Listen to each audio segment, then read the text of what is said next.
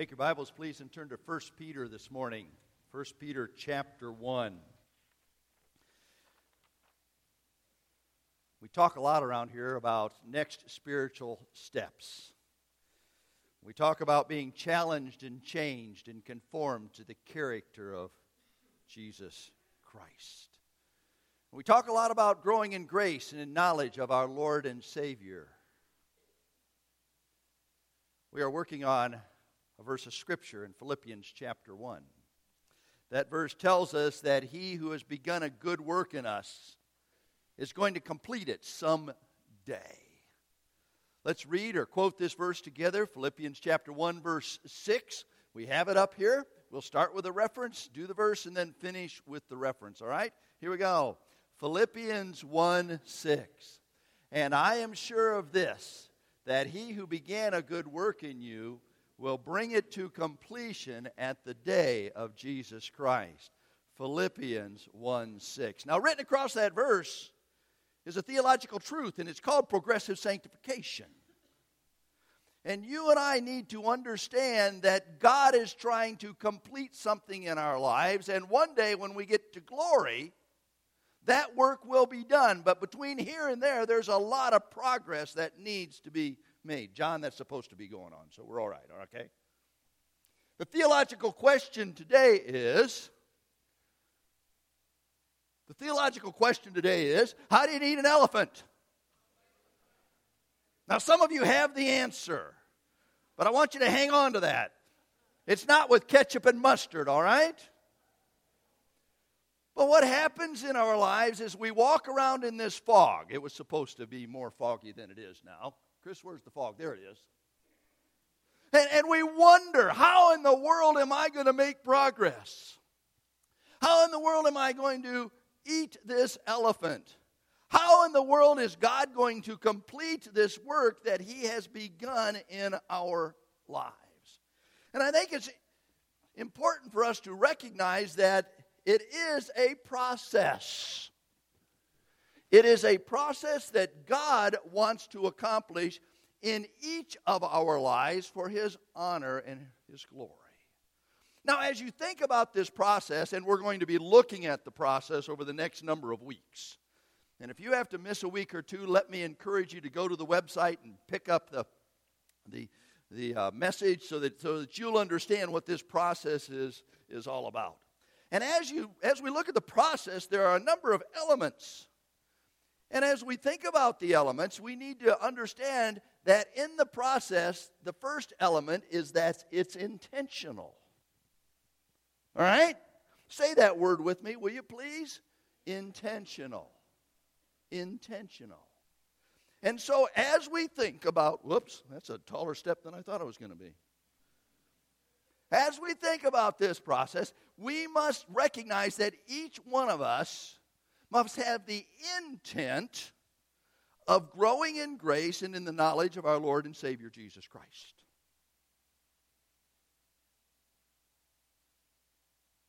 And that's how you eat the elephant. We'll talk about that a little bit later. Here in 1 Peter, starting with chapter 1, I want to begin with verse 17. And I'm going to read for you down through verse 5 of chapter 2. And there are four truths that I want you to recognize this morning in the process if we are going to grow together. You follow along in your copy of the scripture, please. Verse 17 of 1 Peter chapter 1.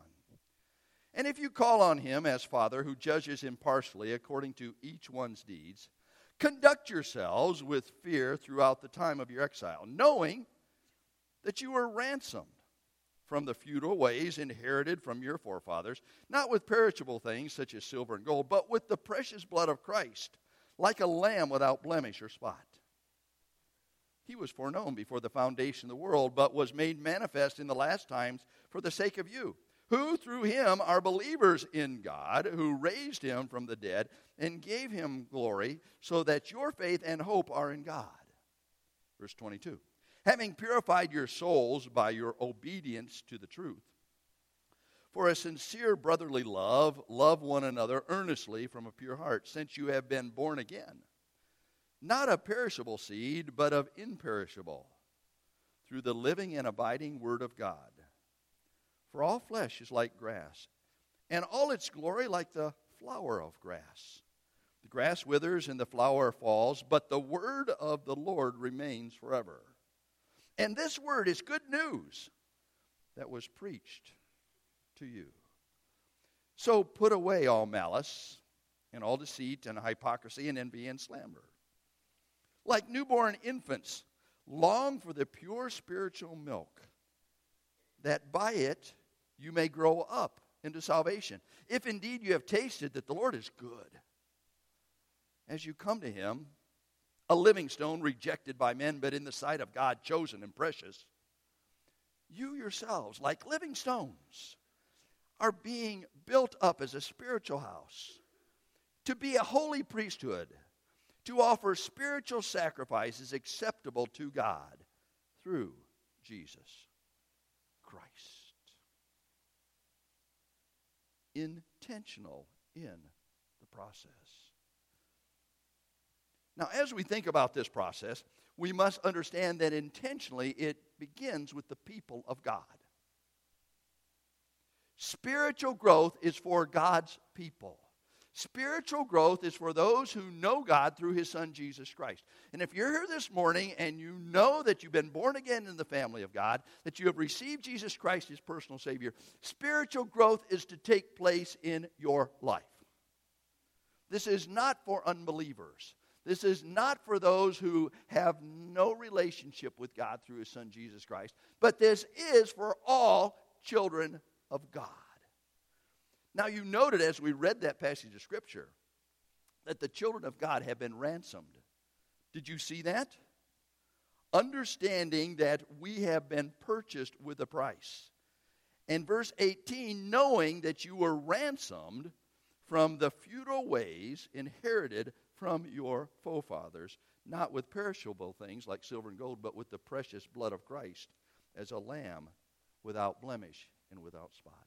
You and I have been purchased. God, through his Son, Jesus Christ, bought us. We've been bought with a price. Paul put it this way in 1 Corinthians chapter 6. What know ye not that your bodies are the temple of the Holy Spirit who dwells in you? For you're not your own, for you've been bought with a price. Therefore, glorify God in your body and your spirits, which belong to God.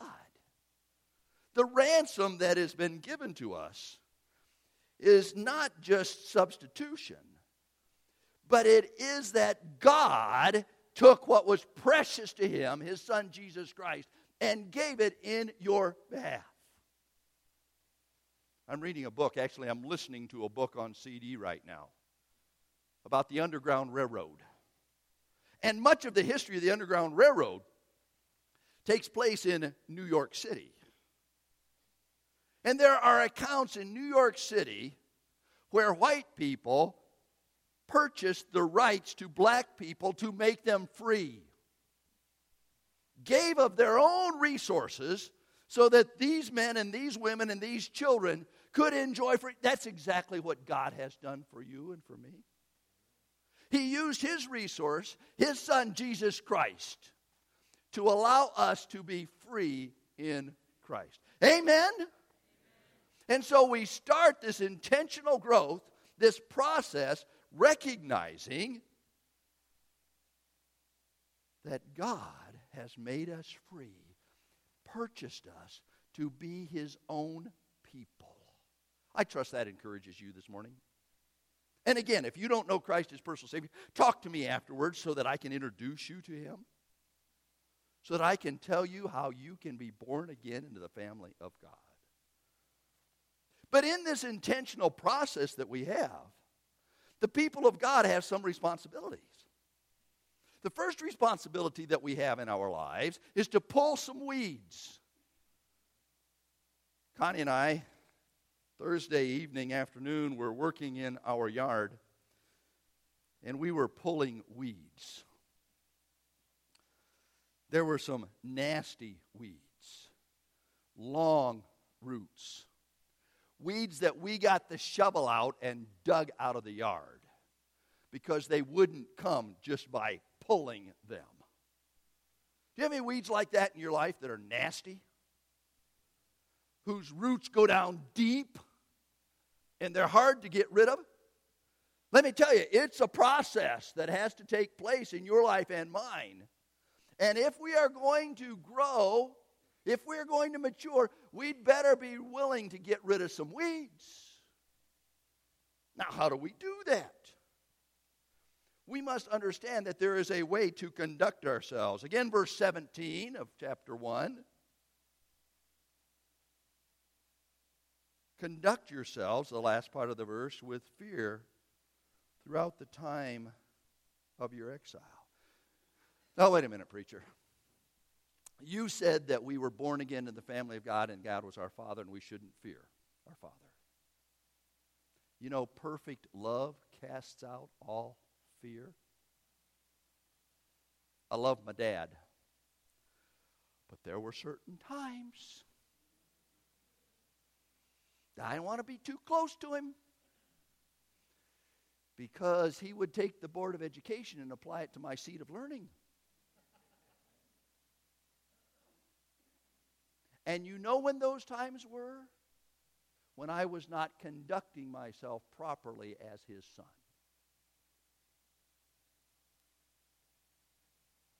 If we are going to pull the weeds of our lives, we must recognize that our conduct is to please him, not ourselves. But not only must we understand that we have to conduct ourselves, we are to be obedient to the truth. Jump down to verse 22. Having purified your souls by your obedience to the truth, for a sincere brotherly love, love one another earnestly from a pure heart. Obedience to the truth earlier in chapter 1, it says, As obedient children, not fashioning yourselves according to your former lust and your ignorance. But as he who has called you holy, so be ye holy in all manner of life, because it's written, Be ye holy, for I am holy. That's obedience, right? The kids sing the song, Obedience is the very best way. To what? Show that you believe. Some of you don't know that song. Doing exactly what the Lord commands, doing it happily. Action is the key. Do it immediately. And joy you will receive. Obedience is the very best way to show that. Isn't that true? Huh? And if we are going to pull some weeds, we need to not only conduct ourselves properly, but we need to be obedient to this book. We are keeping our almost three year old grandson for a couple of days while his mom and dad get away there are some things that he must bring to Mimi and G Daddy's house. He must bring his monkey. Without his monkey, he's no good. He must bring his binky. Without his binky, he doesn't go to bed. He brought something new this time. He brought a little Gideon New Testament.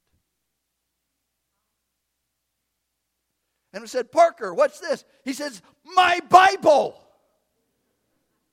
I mean, this is a two and a half, he'll be three in July. My Bible. He sleeps with that thing. It has the same value as monkey. Now, he didn't know it yet, but it has more value than monkey. Obedient to the truth.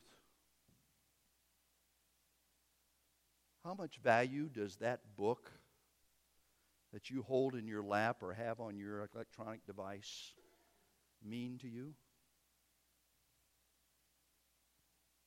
How much value does the Word of God, and we'll talk about this a little bit later, really? I mean, really make a difference in your life? The Bible is not just a volume full of suggestions. The Bible is the truth because it is the Word of God that changes not. Amen? And if we're going to pull some weeds, we need to be obedient to the truth. And if we're going to pull some weeds, we need to put off some things, right? Look down in verse 1 of chapter 2. It says, So put away. Put away what? Malice, deceit, hypocrisy, envy, slander, malice, any kind of wickedness, deceit. Guile means to, to catch with bait, a craftiness. Hypocrisy, wearing a mask, an impersonalization of, of who we are. Envy, playing ourselves to someone else because we value what they have more than what we have. Slander, evil speaking, speaking against. Fausset Brown, in his critical commentary, wrote this Out of malice springs guile or deceit. Out of guile or deceit come hypocrisies, pretending to be what we are not and not showing what we really are, the opposite of loved, unfeigned, and without dissimulation. Out of hypocrisies, envies of those to whom we think ourselves obliged to play the hypocrite. Out of envies, evil speaking, maliciousness, envious distraction of others. Do you see the circle? And what does Peter say? Peter says, put them away.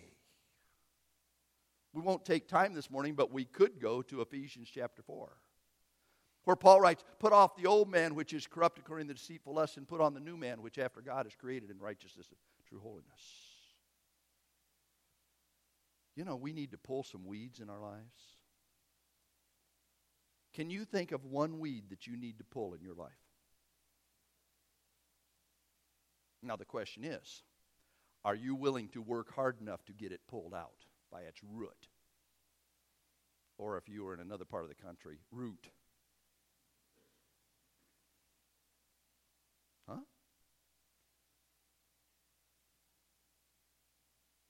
Jesus told a parable. A parable about sower and went out and put clean seed in his field. The evil one came and sowed tares in the field. The question was do we go out and try to pull up the tares now? And the landowner said, no, let them both grow together because they will. And at the end of the age, at harvest time, we'll figure out what's tares and what's good. In our culture today, there is an evil one who is sowing tares, and sometimes it's hard to distinguish between the two, right?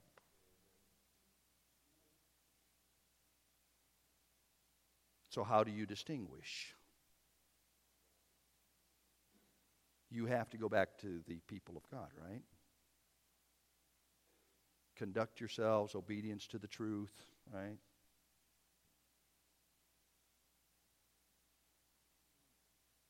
Because someday there's going to be a separation. In Matthew's gospel, it's called the separation of sheep and goats. Separation of tares and wheat. That's Matthew 13, by the way. And yet, the challenge that I think we have in our lives as believers is to recognize that there are some things that just should not be there. And we need to be pulling some weeds. We cannot afford to let it grow together because it will infest us and affect us. And the seed is the Word of God. Right? Jesus told another story. You're familiar with it. Sower and the soils, right? The sower went out and he scattered the seed. Some of it fell on hard ground, some of it fell on stony soil, some of it fell among thorns, and some of it fell on good ground, right? And as Jesus was defining that parable, he said, The seed is the Word of God. Now, here comes the question. As the Word of God is sown in your life, what kind of soil does it fall on? Or is the soil so full of weeds? I had a hole in my backyard. About 400 square feet worth of low spot. Walt Briggs came out last Wednesday and brought me five yards of soil to fill it in. Friday, I went down to the Farm Bureau. Said I need some seed. I walked in and asked the lady. I wanted her to know that I am a man that is quite comfortable in his identity, and I will stop and ask for directions. So she took me back and she showed me. And I purchased it. I got some fertilizer, and she showed me. I said, I'm going to have Connie call you. Her name was Nancy. So you can tell her I actually asked for directions. I don't know if Connie ever did or not. She said to me, she said, Do you have any hay to put on top of the, the area when you plant it? Yeah, I got some hay at home. Sure, I got that. I said, Well, grass clippings work. She said, Nah, they don't recommend that. They mold. But she said, Is your hay clean? Now she's talking to a non farm boy here. So I said, Yeah, it's clean. But I got her point, right? If I'm trying to grow something and I don't put what's clean on top of it to help it mature and develop,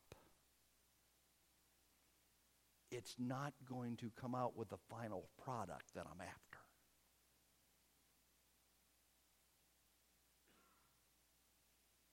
Now, what do we put in our lives that helps us grow?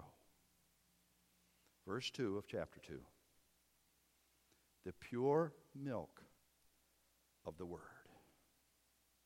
Now, this is not talking about what Paul references in 1 Corinthians, where he said, You were immature, and so I needed to feed you with milk instead of the meat. This is not what the writer of Hebrews references in chapter 5 and 6, where he says, You weren't ready for, for meat, so you got milk, but let's go on. To, that, that's not what this talks This is talking about that which helps us to develop the character of Christ in our lives. And Peter is identifying it as the pure milk of the Word of God. The only way for us to intentionally grow is to put the Word of God in our lives. That's it. How you doing? Have you thought about the Word of God recently? The Word of God is a lamp unto our feet and a light unto our path. The Word of God is the sword of the Spirit. The Word of God is profitable for doctrine, for reproof, for correction, for instruction in righteousness. Jeremiah says the Word of God is a fire, it is a hammer. James talks about the Word of God being a mirror in our lives. John 17, Jesus said, Sanctify them through thy word, thy word is truth. The psalmist in Psalm 119 says, The Word of God is settled forever in heaven. Now, I went through that very quickly. But the reality is, it is the Word of God that makes a difference in our lives. And how are we to crave the Word of God? Like newborn babes, desire the pure milk of the Word. If you've tasted it, you know the Lord is gracious. If you've not tasted it, you don't have a clue. A week ago, my son was visiting me. Connie was down visiting her mom, and so Josh came over for a day or two, and we're down watching the Tigers game. And Josh says to me, Dad, I'd really like some ice cream. I don't know where Connie keeps ice cream. I don't know if she does keep ice cream. So I said, I don't know. Let me go check, see if there's any in the freezer. You know what I found? Eskimo bars. Connie was holding out on me. I had no clue they are there. So I got two Eskimo bars and took them. I've had one every night since. you know how good an Eskimo bar is when you're not supposed to have ice cream? I'm talking about my weeds now, you understand. Well, let me tell you how sweet the Word of God is, how satisfying the truth is to our lives. And how wonderful it is to recognize the working of God in us and through us, and challenging us and changing us so we can be conformed to the character of Christ. It's, it's great. If you've not tasted it, let me give you a sample because you'll never turn it away again. And you know, sometimes we forget how good it is. We get so busy with life, we just forget that God has it available to us. And it's right there for our taking. It's an intentional process, folks. And it starts to develop with the Word of God.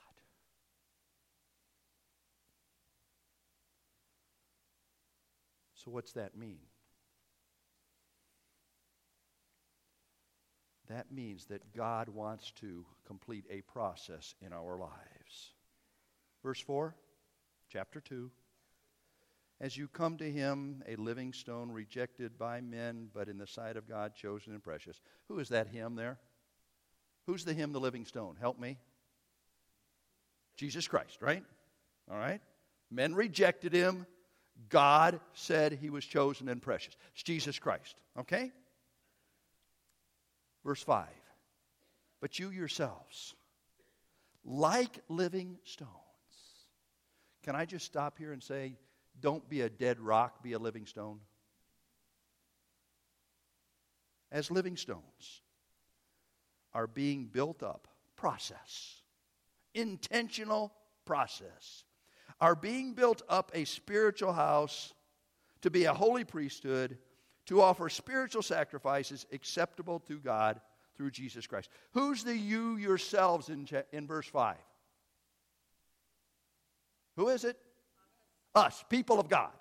Right? People of God. You yourselves are being built up. Now, what's the process? Pulling weeds in the pure milk of the Word of God. That's the process pulling weeds in the pure milk of the Word. And what happens? We're a spiritual house, holy priesthood, offering spiritual sacrifices acceptable to God. Unless you pull some weeds and put the pure milk of the Word in your life, you will never be the spiritual house that God wants you to be. You will never be the holy priesthood that God intends you will never be able to offer spiritual sacrifices that are acceptable to God. It won't happen.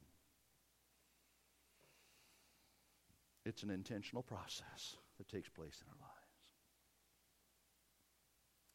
This fall, Connie and I are going to go to Colorado. We're going to spend a week and a half or so in Breckenridge, which is just west of, of Denver, west of um, I just lost the place. That way. I'm going to check off on my bucket list an item. I'm going to climb Pikes Peak.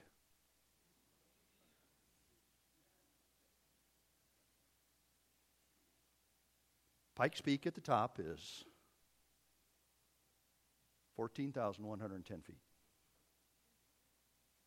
Now, you need to understand you start at about 5,500 feet. You start a mile high, right? 5,208, whatever it is, okay?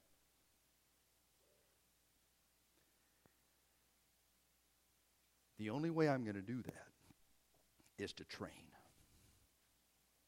So I have an old backpack that I put 90 pounds of weights on in, throw it on my shoulder, and go for a walk. That's how I'm training. I'm doing some push ups, I'm doing some sit ups, doing little weights. But it's also I can get here, right? That's where I want to go. I want to get here. What kind of mountains in your life do you want to climb? Huh? What's on your bucket list spiritually? Where do you want to go? You know, a lot of times we think about these mountains and we say, Not me, not here, not now. I'm someplace else. Too much work. Got other stuff going. By the way, Steve Carey gave this to us at our deacons meeting last Tuesday night, challenging us that many times in our lives, that's what we say, isn't it? We get an opportunity to witness to somebody and say, Not me, not here, not now. What's your next mountain? You see, it all comes back to how do you eat an elephant? And you know the answer, right? One bite at a time. How do you make spiritual progress in your life? One step at a time. One decision and follow through at a time. One determination at a time. It's an intentional process. You do not grow spiritually by accident. But that's how most of us live our Christian lives, right? Let's be honest. As the people of God, God's people are here today. Amen. As the people of God, we need to be pulling weeds and desiring the pure milk of the Word because God wants to make us spiritual houses, holy priests, offering up sacrifices that are acceptable to Him. What's God doing in your life?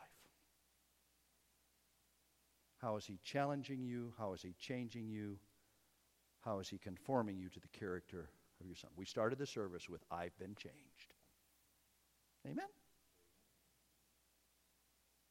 It's a process, an intentional process in each of our lives. Let's pray together. Father, thank you for your word truth. Help us, Father, to, to grow and to be the kind of people that you want us to be. For your honor and glory. And we pray these things in Jesus' name.